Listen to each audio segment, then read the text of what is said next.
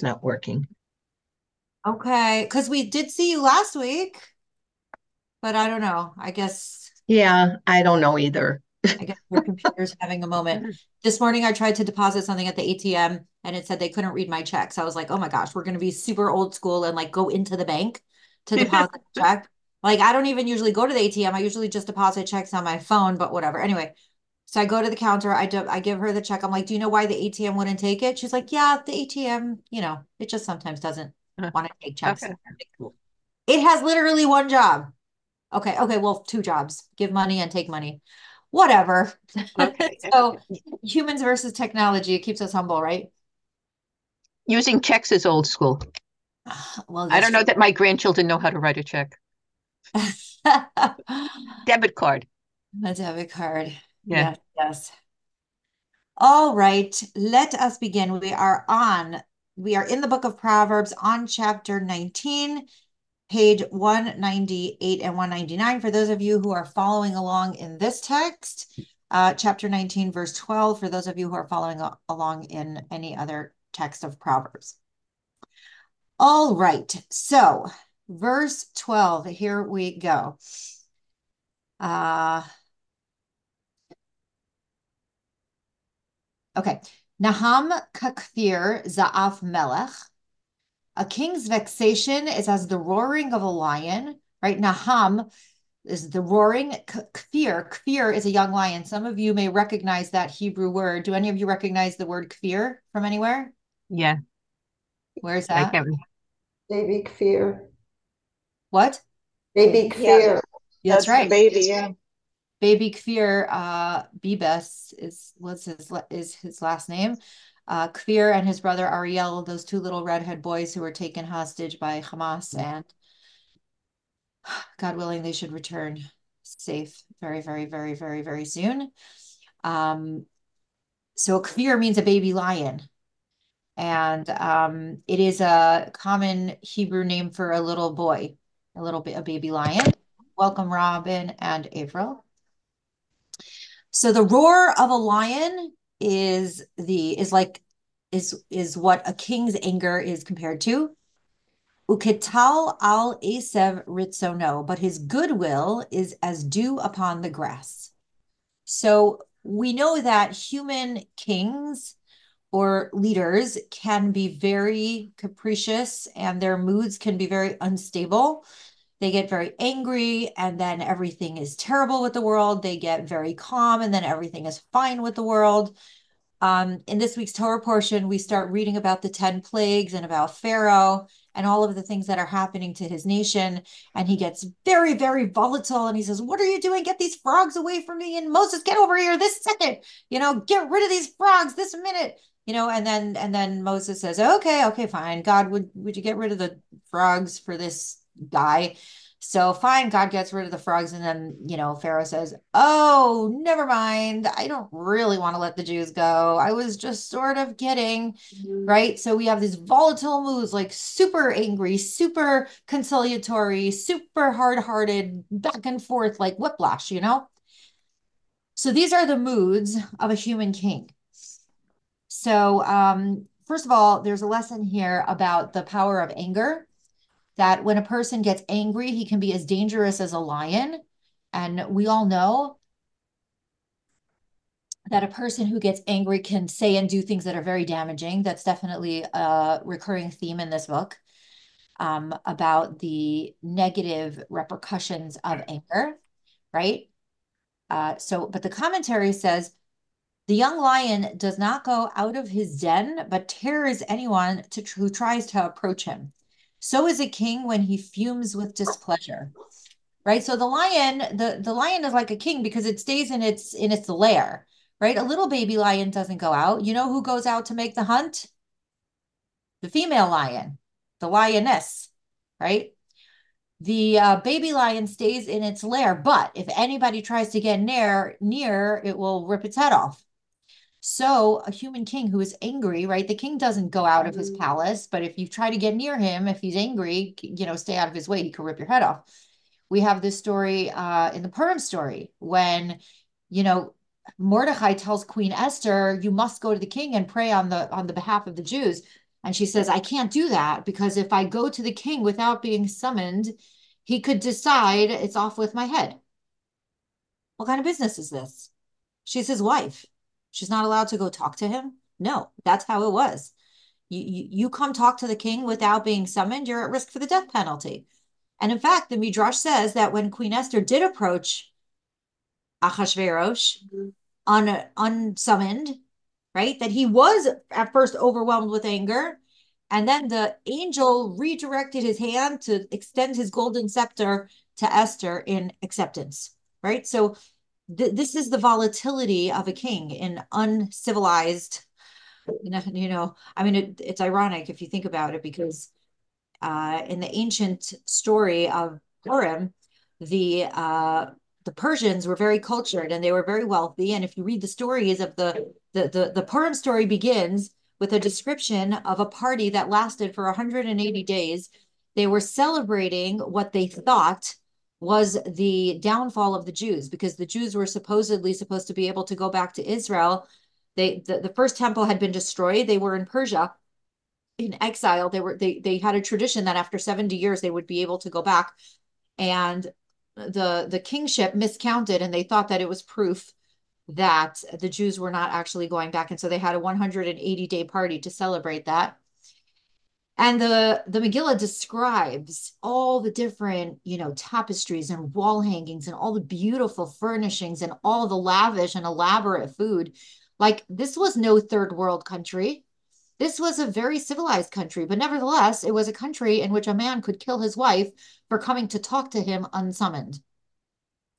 So sometimes you see that the most civilized nations, like the Germans in the 1930s, who was more civilized, cultured, educated, accomplished than them, and nevertheless they could behave with such savagery. The IDF is right now uncovering entire cities underground that Hamas has built in Gaza demonstrating enormous and overwhelming amounts of technological and scientific knowledge that could be used to better the lives of its citizens, and yet they use it for brutality and savagery. That is this young lion who, you know, is just going to rip your head off if it decides that it doesn't like what you represent or what you stand for. But when he is in a good mood, his blessing radiates and refreshes like dew that spreads lushness and life on each individual blade of grass.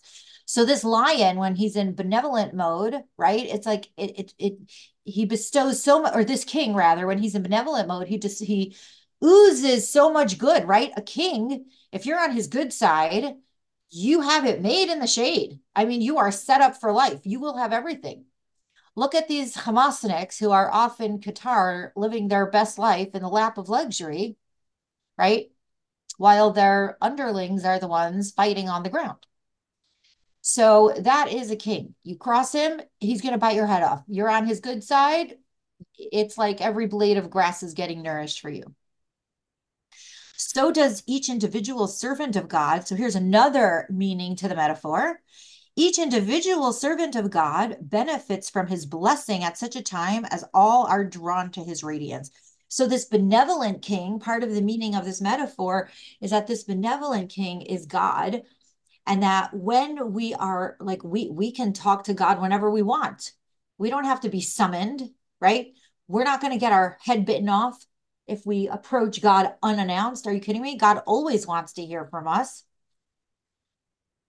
Um, and when we do approach God and we do ask for what we want, right, then God has the power and the ability and the desire to sustain us and nourish us. Like every blade of grass gets its nourishment in order to grow. And God can also nourish and sustain every single one of us. So um, this is a very interesting um, contrast between our God, one God, the one God of the universe, versus pagan gods. So one of the things, one of the conversations that happens between Moses and Pharaoh, back to that story, is that Moses says to Pharaoh, right? Everyone knows the famous line, let my people go. But that's not technically what he said. I know that's probably what he said in the movie, but if you read the book, here's what he, here's what he actually said. He says, Let my people go that they may celebrate with me in the desert. V'yachogu li bamidbar shlosha yamim. I let my people go to celebrate with God for three days. Every single time Moses says in the Torah, let my people go, it's followed up with to serve God, to celebrate God, something like that. That's always the end of the sentence. Okay, now three days, that, that's a whole different conversation why he said three days. We're going to put that aside for now. But what is this celebrating with God? V'yachogu, right? The word v'yachogu, to celebrate, that's where the word chag, eh, the root of that word is chag, right? The chagim, our holidays. So what does Pharaoh say to Moses? Mi Hashem asher eshma. Who is God that I should listen to his voice? What was Pharaoh saying? A God that wants to hang out with you for three days and celebrate? I'm sorry. I never heard of that God. What is that God? I don't understand a God like that. What was he trying to say? The pagan gods, the root of service of pagan gods, right? These gods, if you guys ever learn Greek mythology or you ever have occasion to read up on these things, right? These gods were literally certifiable. Every single one of them had a personality disorder. Every single one of them had anger management issues. Every single one of them had like sexual dysfunction. They were insane. They killed each other. They slept with each other. They kidnapped each other. They killed, e- they were crazy. What was the job of a person in the face of this pantheon of gods? The service of a person was to placate the angry gods. You bring the sacrifice to placate the angry gods. Pray for the rain so God will, you know, to placate the angry gods from the tsunamis and the hurricanes and the what have you. Here, what was Moses talking about? He's like, I'm not talking about a God that you have to placate because he's angry and because you have to get on his good side. I'm talking about one loving, benevolent God that desires a relationship with us in love and mutuality. God wants to celebrate with us. God wants to hang out with God. God loves us. God is like our father. He wants to be with us. And Pharaoh said, What? I never heard of that God. And Moses was saying, Right, because our concept of God is qualitatively different in every single way than your concept of God. We're not even talking about apples and oranges. It's a completely different species of God. So, this God that we're describing in this verse, this God that rips your head off if you even come near, right? Uh, like a human king, that's the that's the pagan version of God. Whereas our version of God, that's in the second half of the verse, his goodwill is as dew upon the grass. God only wants good for us. And it's true that some th- that sometimes difficult things happen and we have to understand that, but that too is for our good. Just this morning, I was driving my daughter to school and um, we get to school now. Admittedly, school is not very far. Why am I driving her? That's a whole other question. Anyway, point being, I'm driving her to school. And as we're getting close to the driveway, she says to me, Oh no, I forgot my binder at home which may or may not be a recurring theme in our lives. So um, so she's like, oh my gosh, oh my gosh, do we have time? Can we turn around? I'm like, yeah, I don't have anything pressing, you know, in the next hour, no problem. So we turn back around, we go home, we get her binder, she comes back into the car. And as we're driving back to school, she goes, Mommy, this was Hashgacha Pratis. I said, What do you mean? She goes, this was Hashem taking care of me. She goes, you know, some people like these Hashgacha Pratis stories, you know, like these divine intervention stories, like, oh my gosh, you know, this happened to me and look, look how it all turned out for the best. But she goes, really? this is like my little 13 year old daughter. I was literally kvelling. She goes, really? Like if someone will ask me for a good Hashgacha Pratis story, you know, like a good divine intervention story, I should tell them that I was going to school and I forgot my binder and I had to go back and I got my binder and I came late to school. She goes, that's also a Hashgacha Pratis story. Why? Because really everything Hashem does is for the good. And I'm like, man, it was worth it for this conversation. because she's right.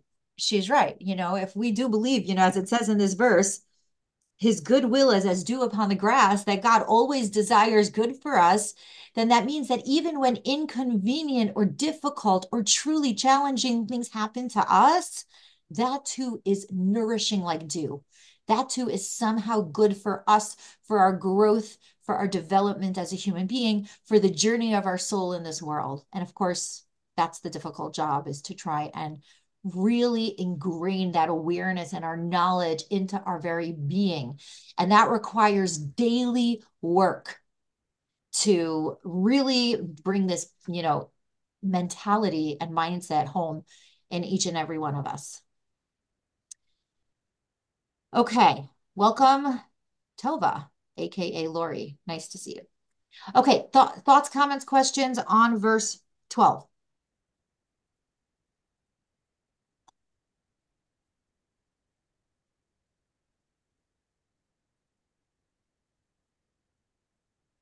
Okay. Number 13. Havot la'aviv bein kasil. A foolish son is the calamity of his father. Videlef tored midyane isha. And the contentions of a wife are a constant fall of droplets. So what we're talking about in this verse is that a person's family members, and I'm sure this will come as a shock to every person on this call, a person's family members have the power to cause them a great deal of heartache. Surprise! but you didn't know that. All right. So how are we supposed to handle this uh, this issue and this difficulty? All right. So he says in the commentary, previously we read, this was back in chapter 17, that a foolish son is a vexation to his father. So sometimes, right, and obviously this is written in male terms, but this is applicable to anyone. Sometimes a person has a child who does things that are foolish. Okay. Now, I'm not going to ask you to raise your hand if your kid ever did anything foolish. First of all, that would be Lashon Hara. But second, every single hand would be up. there is no such thing as a child who never does anything foolish, right? I mean, just this morning, one of my children did something foolish, which I will not share.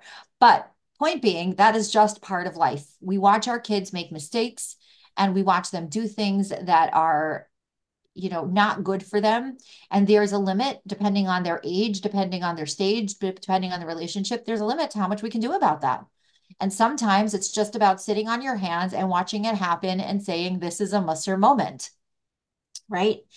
If in addition, a man has quarrels with his wife to contend with. So now, what if it's not a child? What if it's a spouse that's giving you grief, right? That's obviously much more challenging. Now, I say arguably because this is something I have actually thought about you know, if a person has a strong relationship with their spouse, it's much, much, much easier to deal with any of life's challenges. But if a person's contention is with their spouse, then they don't have a team with which to face life's difficulties, right? So he says, if in addition, a man has quarrels with his wife to contend with, the tension in the house becomes unbearable and the home may fall apart. So he says that's why it says in the verse, a foolish son is the calamity of his father, and the contentions of a wife are a constant fall of droplets. So it seems like the author is saying here, King Solomon is saying that um, contentions with one's spouse are actually more foundational. And that's what will rock the serenity in the home. And that's why it's compared to these, these droplets that are like coming through the roof, right? He says, like a house with a leaking roof.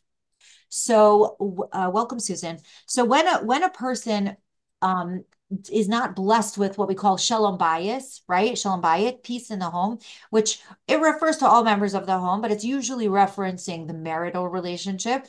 When that relationship is contentious, right? It's like it's like the roof is leaking. It's like the the foundations, the stability of the home are at risk.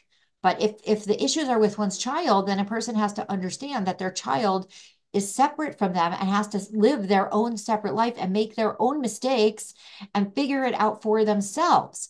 Eventually, the goal is that a child should be able to, right, in a healthy situation, individuate, grow up, move out, God willing, create their own homes, meet their own soulmates, right, have their own families, have their own jobs.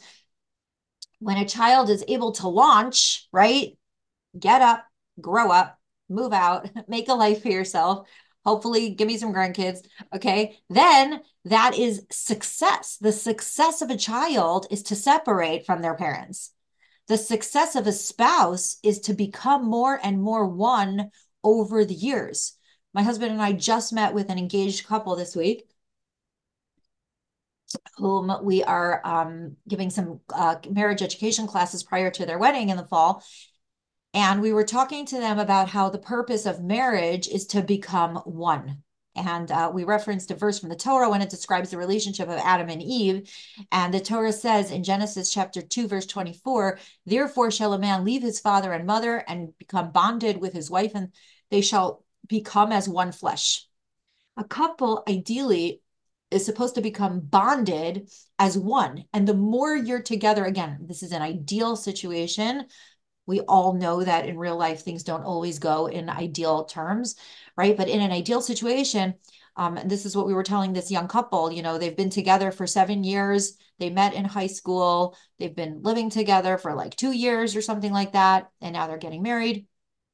And we're like, listen, when you're together for five years, you lo- you love each other a certain amount, and then if, when you'll be together for ten years, you'll love each other even more. When you'll be together for twenty years, you'll love each other even more. Why? Because you become more and more and more bonded and connected over time. That's what a marriage is ideally supposed to be. And if a person doesn't have that, if a person has not been blessed with that particular blessing, right, and look, there's all kinds of blessings. We we pray for prosperity. Some people are blessed with prosperity, some people are not. Some people are blessed with success of their children. Some people are not. Some people are blessed with a strong marital relationship. Some people are not. Some people are blessed with good health. Some people are not. We all have our, our blessings and our challenges, obviously. But in in that situation, right, if a person is not blessed with marital uh, strength, right, then the house, I'm not, I'm not talking about a person who's living on their own. I'm talking about a person who is married and the marriage is difficult. Then it's like sometimes it feels like the very foundations of the home are at risk but problems with our children has to be viewed, even though it's very, very hard to do this, but it has to be viewed as separate from us. That is their life, and those are their mistakes, and they have to figure it out, and they have to travel the journey, right? And I can show them that they're not alone in the journey, and I can, you know, give them a GPS to find their way, but I cannot become bonded to my child where I'm traveling their path with them that model is for the marital relationship. Can I ask a question, Rochi? Yes, go ahead and welcome Yael. Is Yeah. there any purpose, the, the fact that these two thoughts are in the same verse, are they not connected um, in some way that are they completely different or is like to me it reads that they're related where if you have this calamity of a foolish son and and that relates to the marriage like the marriage is a i don't know it seems to me that they're because it's a one sentence it seems Yeah. like they're Interesting. Um, you know, I think there's a couple ways to read it. It in the comment in, in in the actual text, it seems to be two separate things, right? A foolish son is the calamity of his father, and here's another thought: the contentions of a wife are a constant fall of droplets. Now, obviously, um, they're similar things, right? They're both talking about difficulties within the family unit, but the verse does not seem to correlate the two. However, in the commentary, it says, previously we read that a foolish son is a vexation to his father. If in addition, a man has quarrels with his wife to contend with. So the commentary does seem to correlate it. Like one is almost building on the other. And and I think what what I'm I think what I'm hearing you say is that many times um, challenges with children can lead to stress on the marital relationship. Is that what you're saying? well it it- yes and it reads as though probably i'm guessing maybe i'm projecting that the wife is not going to be happy about this foolish son and Right. No, And- that's that's very true. you know And I've actually seen friends of mine get divorced where I'm sure it wasn't the only reason. There's usually not one reason, but there were there were very difficult challenges with the kids. I mean, research bears this out. If a child is diagnosed with special needs or there's, you know, a serious illness with a child, very often the marital foundation will get rocky. Um, and it can be very, very difficult. A couple will usually either drift apart or fuse more tightly together. So, um, but it seems from the commentary that what he's trying to say is a foolish son is a vexation to his father. And then also, in addition to that, now he's also fighting with his wife. And and what what I always try to tell parents who are dealing with difficult children, um, and I'm not talking about like the normal rough and tumble of parenting. I'm talking about like kids in crisis, you know, or mental health challenges, really like real things is that they absolutely must put their marriage first because it's so tempting to put the marital work on hold in order to focus 1000% on the kid in crisis. But that is actually very short-sighted because then the marital relationship gets ignored. And now in addition to having an issue with the kid now the kid has an issue because their parents are fighting. And that's the last thing a kid in crisis needs. So I, I definitely think you're right that there's a connection Okay, welcome Michelle and Debbie. Okay, any other Right. thoughts? Yeah, Laura. I was I was just gonna say it's just like when, you know, I, I think bottom line parents often they have very different um, ways of handling crises and the and and obviously the best way to be is a team. And that's not always so easy, but um, that's just what kind of came to my mind. Right. I think that's really true. I've I've seen this very, very often where where teen, let's say teens are in crisis. Um, and very often, like if I'll get a phone call from a mom, usually it's because the kids are in crisis. The mom wants to deal with it one way, and the husband wants to deal with it another way. Usually, not always, usually the mother is the one seeking professional help and listening to the therapist and reading all the books. And the father is the one saying, That's not even a real thing. And it wasn't a thing when I was a kid, and no one had to take pills. And look at me, I turned out fine. You know, that's like the stereotypical model. Um, and what I always try to tell parents is being on the same page doesn't mean that you both have to have the same approach to your kids. Because as much as we're saying that being in a marital relationship means fusing and becoming one, but it doesn't mean that you're the same. And different people have different approaches. And I find what sometimes happens, because notice how it's saying um, the contentions of a wife because the wife or the mother may be more emotionally tuned into her kids, but very often she's the one who's more contentious because what often happens is she tries to manage her husband's relationship with the kid. And she tries to be like, well, you should be like me because look at me being all psychologically evolved and listening to all the experts, and you're off doing your own thing, drinking beer and watching football. So she often criticizes her husband and tries to manipulate his relationship with the kids. And when he does things that are not smart, she kicks him under the table and she makes him feel like an idiot. And so, what I try to tell mothers is you have to um, you have to put your relationship with your spouse first. That doesn't mean that you both have to have the same relationship with kids. It just means you have to have respect for each other. And you could say, listen, that's your approach with the kids. That's great. Here's my approach with the kids you know, and I'm, I'm going to respond this way and you can respond that way. We don't have to be the same, you know, and, and if you feel that your approach is working and you're happy with it, great, you know, but when the woman belittles her husband and makes him feel dumb, then not only do you have a kid problem, but now you have a marriage problem. And yeah, and I was going to say one more thing, which is just a little anecdote that my dad said to me, which has stuck with me forever, is I was like crying about leaving one of my kids, you know, baby, like nothing. There was this was not a real problem. And you know, we were going on probably I mean, on one of your older kids leaving home. No, one of my baby, like I had a baby and we were going on like our first vacation or something. Oh, Oh, oh, oh, oh and I was leaving the kid and I was like psychotic. And my dad said the best thing you can do for your child for your children is have a great marriage. Oh wow. Wise man, your that. father. Yes. okay. Great. Any other thoughts or comments on verse 13?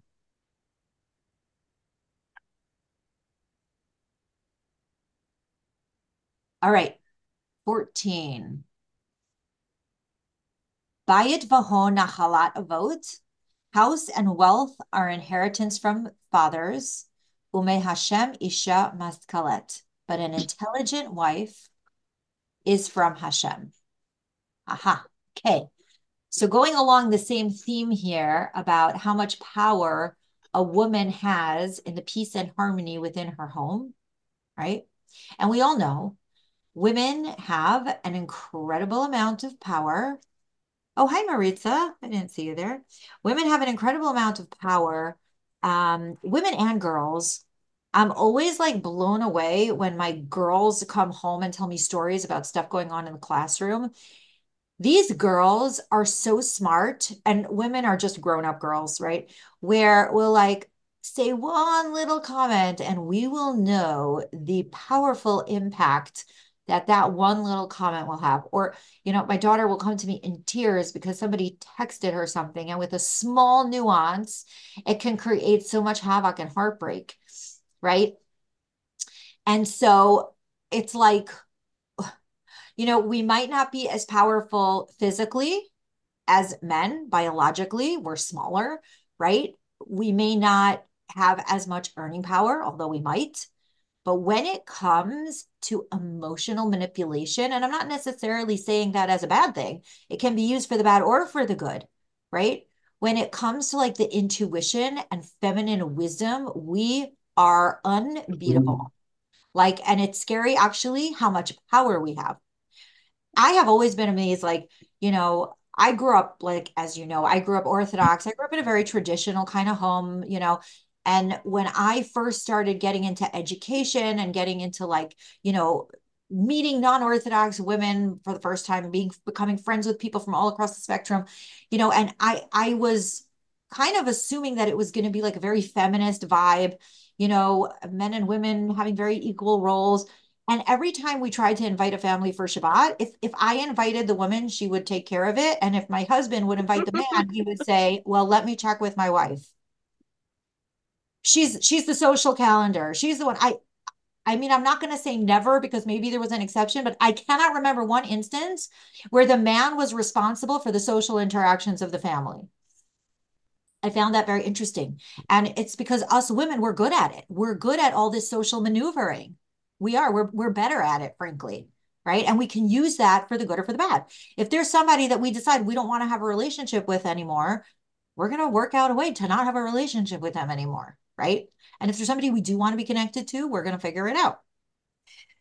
So this is saying a house and house and wealth are an inheritance from fathers, but an intelligent wife is from Hashem, is a gift from Hashem. Why? Because if and it doesn't mean intelligent meaning IQ. What it means is a wise person a person who has moral wisdom, who can use all of those gifts and talents for the good. Okay. So the commentary says property and wealth should be passed on from father to son, right? So again, this is, you know, oh, was that you, Larissa? Wow, he's the exception. yes, yeah, he is the he's the, the one with the more sensitive feelings in in our family too. Yeah. He is a mushy guy, come to think of it. Yep. okay. I, I have I have met the unicorn. Um okay, so property and wealth should be passed on from father to son. Okay, again, this is you know a traditional a traditional view on things. This, however, depends on the wife whose function, and as I read this, bear in mind that this is, you know, tra- a traditional family view. This, however, depends on the wife whose function it generally is to help her husband succeed in life, right? So if you think about, you know, the traditional family structure, right, is the husband would go off to work, the wife would manage house and hearth and kids, right? Or very often you see a, a scenario where a husband has a business and the wife helps him in the business. Of course, we know there are many other models, right? But that a wife very often still, even in egalitarian evolved house households, the woman is usually more responsible for the food and the laundry and the cleanliness of the house. Again, not always people can be employed for these things, but generally speaking, that's how it is. And to manage the house so that all can pass on undiminished to children and grandchildren. Meaning, even in this traditional model where the husband is out there earning oodles of money, but if the if the wife mismanages the money or the household or mismanages the children, then this guy is not going to have any nachas, so to speak, in passing along his legacy to his kids. So he needs the wife to keep him on track with all the things that he wants to do. Because a wise wife is going to help him actualize his goals, and a foolish wife can ruin everything that he's spent his time building up. Um, okay. Oh, compare this goes back to chapter 14. The wisdom of women builds her house, page 200, but skepticism, i.e., a foolishly skeptical woman with her own hands, tears it down. So, in today's modern era, how would we understand this teaching? The way I understand it is like this a, a, a husband and wife have an incredible amount of vulnerability with each other, right? You know the passwords to each other's phone, you know the passwords to each other's you know, bank accounts. Not that spouses should snoop on each other, they shouldn't, but it should be an open book between spouses where there aren't any secrets, there's nothing to hide. But if a spouse should get into their mind that they want to harm their spouse, I mean, God forbid, obviously that's a very bad situation. They, they would have the power to hurt them more than anybody else in the world because they have access to all of their vulnerable places. This is true financially and this is true emotionally too if you're in a marriage, nobody knows how to hurt your spouse more than you because you know where their weak spots are, you know where their insecurities are, and you know where their vulnerabilities are. Right. And using those opportunities is a very short sighted thing to do. That's what a very foolish woman will do, even though you can maybe feel very smart because you're the one who has access to all this information and you can do whatever you want to do. But really, you're shooting yourself in the foot because you are hurting your primary relationship that is in an ideal situation supposed to fill you up and give you the wings to fly in the rest of your life right? So this is what it's saying that an intelligent wife a wise wife is from hashem. That's a gift. And that's a gift that we have to pray for you know that young people should pray for that they should be able to merit an appropriate spouse and soul partner right? And if we're already in a relationship, then we should pray that our marriages should be successful. We should pray for our spouses to, you know, be able to live their best lives and to be our partner in living our best lives.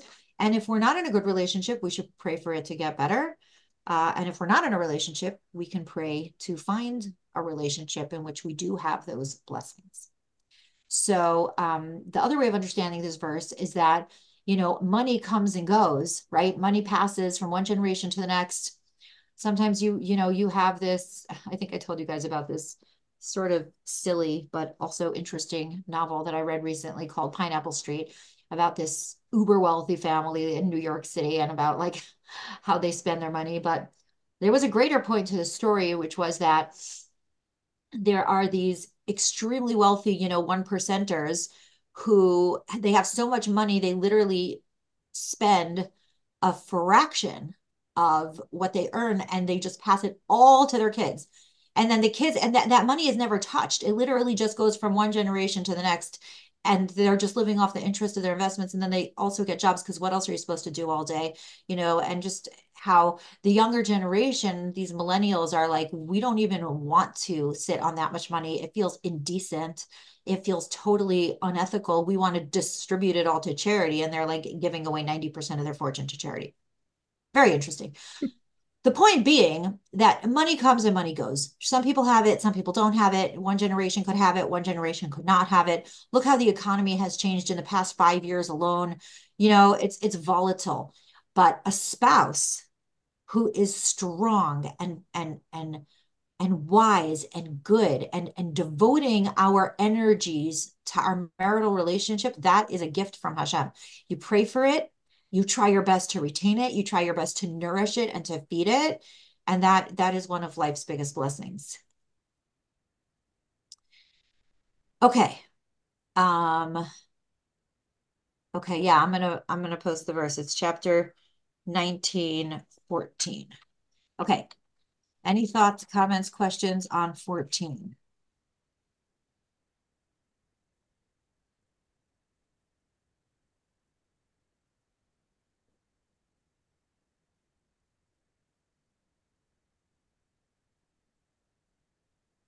Okay. So we have three more minutes. Let's get in another verse. All right. So verse 15 is talking about laziness. Hmm little topic change here. All right. So 15. Atzlah tapil tardema, slothfulness casts into a deep sleep. V'nefesh remiyat of, and an idle soul shall suffer hunger.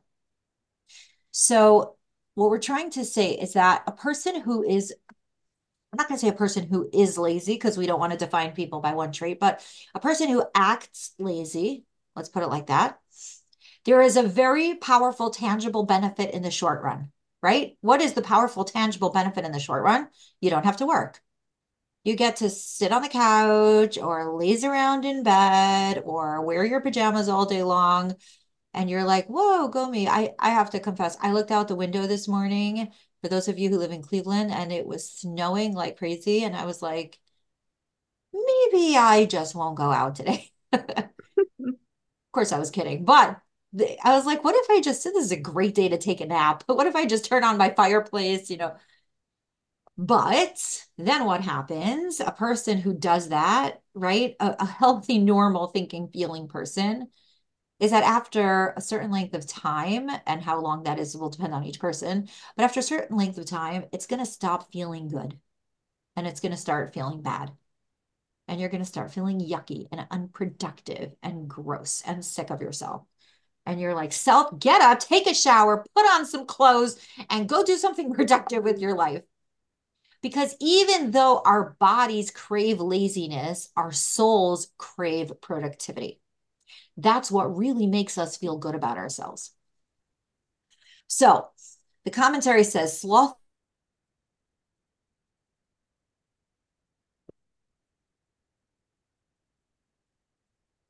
slothfulness, productivity, right? Idleness, remia, denotes a worse trait that leaves a person hungry in his waking life. So in the beginning, you might not feel very hungry. In the beginning, you might be like, yep, this feels really good.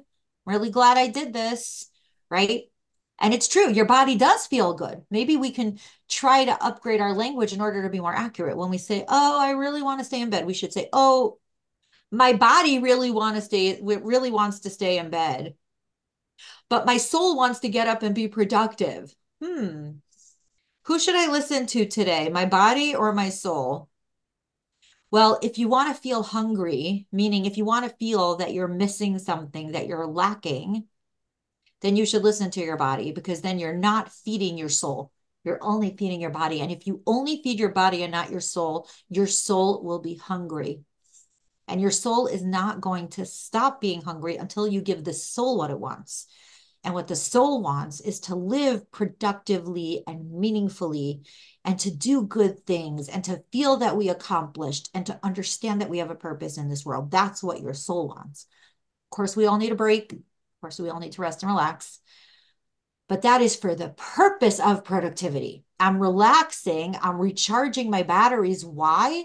So that I can be productive again, because that's really the purpose of our life is to be productive again.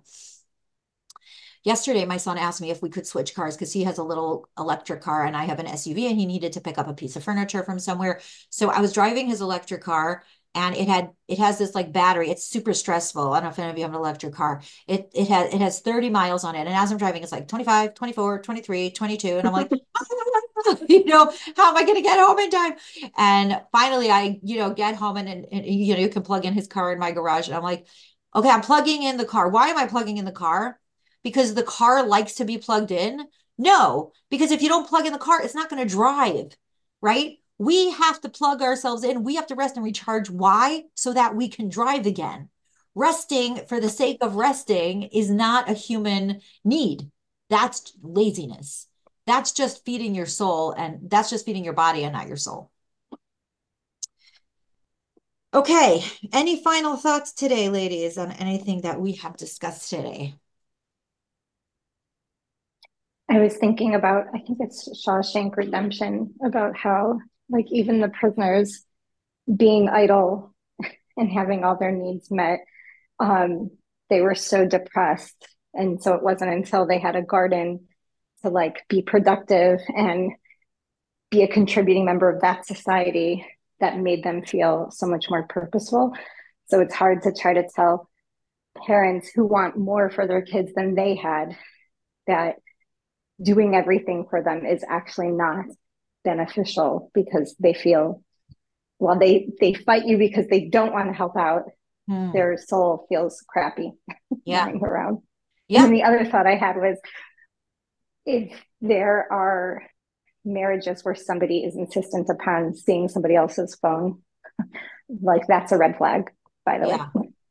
Just saying, because I think it probably happens a lot more than we think. Um, that that is like a condition in the marriage of seeing somebody's phone or having the password or whatever like not in a way that's just like of course you know my password because like you need to use my camera right now like go for it like so just a side note. Wait are you saying that spouses should have each other's passwords or should not? No. No not not in a way that is because i don't trust you in a way that's like yeah you need to use my phone because you you don't have yours and you want to call our kid or take a picture like okay yeah for sure your your spouse should have your your password. Not in the way of i'm demanding your oh you're password. right not in a way of like power and dominance you're saying. Yes yes out of i do not trust you. Right no that makes uh, sense. Right. because that happens a lot more than i than we think like yeah. Interesting. Okay Okay. Thanks, Heather. Thanks, everybody. Have a beautiful day. Good Have Shabbos. a wonderful Shabbat. Shabbat shalom. I, I do just want to say before we close that um, Sunday will be 100 days. Yes. The war began and since the hostages were taken. Um, and some of the mothers of the hostages are asking us to recognize the 100 days on Sunday. Um, however you choose to acknowledge that or recognize it in some way, but to help them carry that burden. And today is Rosh Chodesh. So, like, if Thank anyone you. can do yes. anything. That's right. Today is Rosh Chodesh Shvat. It is also my son's 17th birthday. Yeah. Oh, oh yeah. It's a big day for the Koval family, but God willing, we should all have a month with good news and peace. Amen. Amen. Amen. Roughly, I saw I saw that someone's doing someone's doing a hundred day walk starting oh, really? somewhere in Beachwood. Yeah. Oh, I did not hear about that. I think what they're asking for, I'm not at home, I'm not in town, but they're asking for people to walk at least 18 minutes. Oh, Sunday. wow. But someone's doing it at the Beachwood Park. Okay. If you have information about that, will you send it to me? I will definitely do that. Okay. Thank you. Thank you. Um, about Rosh Chodesh and prayers being more heard or something. What what's it? Rosh Chodesh? Yeah. Yeah, so Rosh Chodesh, um, Rosh Chodesh is, we have some extra prayers that we say today, praying for a good month. Um, people say the prayer of Hallel, which is thanks and praise to Hashem. Um, some people have an extra special meal today because it's Rosh Chodesh. There are different ways to honor the day. Thank you. Good Shabbos. Bye, everyone. Thank you. Bye. Bye.